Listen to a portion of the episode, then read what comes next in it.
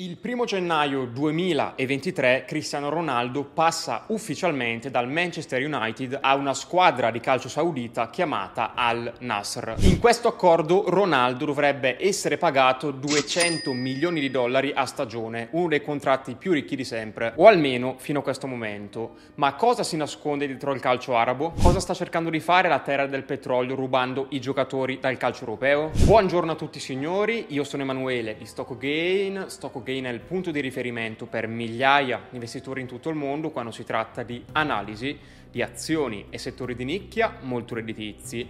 Oggi andiamo un po' fuori tema, ma neanche troppo, e parliamo di calcio. La squadra di calcio saudita è diventata la squadra con la stagione di calcio mercato più costosa di tutti i tempi, con una spesa di 6,3 miliardi di dollari, ovviamente solo per affari sportivi. Ora, mentre la maggior parte delle persone potrebbe pensare che si tratti dell'ennesima serie di trasferimenti di denaro, devo dirvi che questi trasferimenti calcistici nascondono una realtà geopolitica molto più profonda. E come sempre il nostro team è qui per portare a gala la verità, senza dover rendere conto a nessuno e senza chiedere sponsorizzate a nessuno. Prima di cominciare vi chiedo di iscrivervi al canale e lasciarci un like per supportare la diffusione di contenuti indipendenti come questo. Partiamo dalla realtà di fatti, signori, cioè che l'Arabia Saudita si trova in guai molto seri. L'Arabia Saudita è il più grande produttore di petrolio al mondo e proprio questo suo primato lo sta trascinando nel baratro. Infatti oggi la terra del deserto si trova ad affrontare diverse problematiche. La prima è proprio la dipendenza dal petrolio. Nel 2022 l'80% delle esportazioni proveniva dal petrolio e il 40% del PIL dipendeva dai prodotti petroliferi. In secondo luogo si prevede che le riserve petrolifere saudite si esauriranno completamente nei prossimi 60 anni, quindi non potranno sopravvivere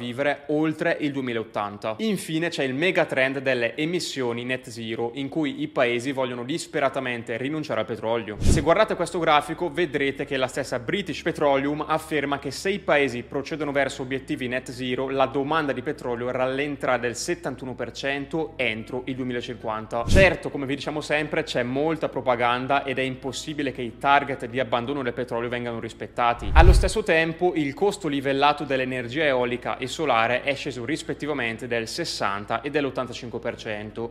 Ciò significa che arriverà un momento storico in cui il petrolio diventerà più costoso delle fonti rinnovabili. Un altro problema pesantissimo per l'Arabia Saudita è l'assenza di acqua potabile. Il Medio Oriente è ricco di riserve petrolifere e fornisce un'enorme quantità di energia a livello mondiale, ma a fronte dell'abbondanza di idrocarburi manca una risorsa critica che si sta riducendo di anno in anno, che è appunto l'acqua da bere. L'Arabia Saudita è il maggior produttore mondiale di acqua desalinizzata, per l'appunto quella che si ottiene dal mare. Ma questo processo di desalinizzazione dell'acqua signori, costa cifre davvero terrificanti. Il problema è che non esiste un singolo fiume in Arabia, che quindi si trova totalmente dipendente dall'acqua del mare, deve spendere gigawatt di energia per renderla potabile. E mi fermo un attimo su questo punto, signori, perché voglio farvi riflettere su quanta acqua serva per far funzionare un paese. Immaginate il settore agricolo, immaginate di dover produrre tutta l'acqua necessaria ad irrigare i campi, ma non solo, immaginate anche l'acqua necessaria a quello che può essere un settore manufatturiero. È proprio un disastro, signori. È brutto da dire, ma sotto questo punto di vista l'Arabia non dovrebbe nemmeno esistere, proprio perché è costruita su una zona in cui è praticamente impossibile abitare. Dubai è la stessa cosa, si tratta di zone inospitali per l'uomo e renderle abitabili ha un costo spaventoso.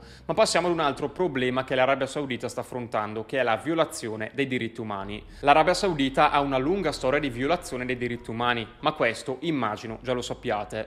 In Arabia invece non c'è libertà di parola, le persone non possono protestare e chiunque parli contro il governo verrà punito severamente. Insomma, signori, questi sono i motivi per cui l'Arabia Saudita sta investendo un miliardo di dollari nel calcio per guadagnare punti di rispetto dal resto del mondo e risolvere tutti questi problemi. Nel corso del 2023 la Saudi Pro League ha acquistato giocatori a destra e manca, Cristiano Ronaldo, Neymar, Benzema, Kanté, Verratti e tutta una serie di stelle di alto livello che ora non vediamo più in Europa ma che giocano in Arabia Saudita. Ora però signori la domanda è come può il calcio risolvere i problemi economici ed immagine dell'Arabia Saudita. Il primo metodo è il più ovvio di tutti, il lavaggio sportivo. Ve lo dico sbagliando perché in realtà in pratica si chiama sports washing. Per farvela breve, ogni volta che una nazione viene accusata di fare cose terribili, queste nazioni usano lo sport per lavare la loro immagine e presentarsi come liberali e progressiste. Al suo tempo Hitler fece una cosa simile, signori. Hitler utilizzò le Olimpiadi del 1936 per ripulire l'immagine della Germania e far sopprimere le voci sulla persecuzione degli ebrei. Ai giorni nostri la Cina è stata accusata di aver usato le Olimpiadi del 2018 per lavare la sua immagine di persecuzione dei musulmani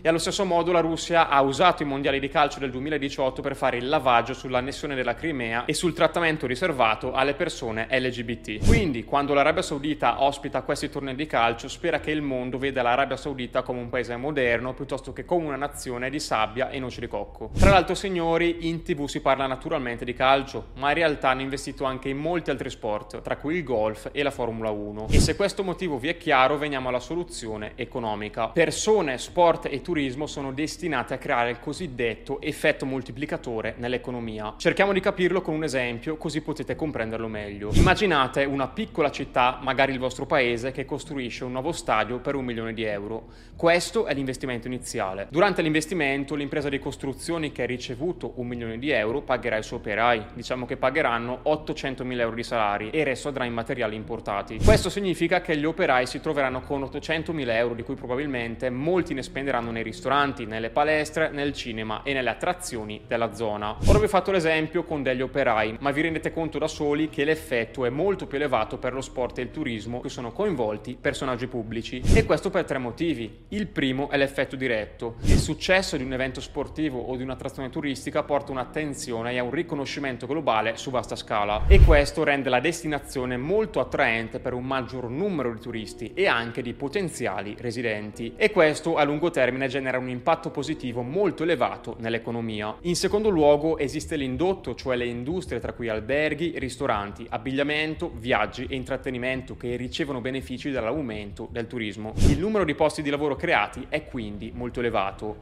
Infine, quando i turisti spendono denaro nell'economia locale, molti soldi entrano nell'economia che originariamente circolava al di fuori del paese. È così che il turismo e lo sport si uniscono e creano un effetto moltiplicatore nell'economia. È così che l'Arabia Saudita sta usando lo sport per ripulire la propria immagine e cancellare tutte le varie porcate fatte nel corso dei decenni. Tra l'altro, signori, non è che ce l'ho con l'Arabia Saudita, sinceramente le porcate dell'Arabia Saudita non sono nulla rispetto a quelle commesse dagli Stati Uniti, ma non è questo il video per parlarne. Quindi ora, come appassionati di geopolitica e di investimenti, ciò che resta da vedere è come il governo dell'Arabia Saudita riuscirà a superare queste sfide per costruire un'economia solida e sostenibile, se mai ce la farà. Questa è la storia, la visione e le sfide che si celano dietro l'economia saudita e la sua strategia calcistica. Questo è tutto da parte mia per oggi, signori. Sono sicuro di avervi portato un contenuto interessante perché so che molte persone non conoscono le vere ragioni dietro gli investimenti folli del calcio arabo. Lascia un like e iscriviti al canale se gradisci contenuti di questo tipo. Io vi ringrazio per aver guardato questo video e ci vediamo alla prossima puntata.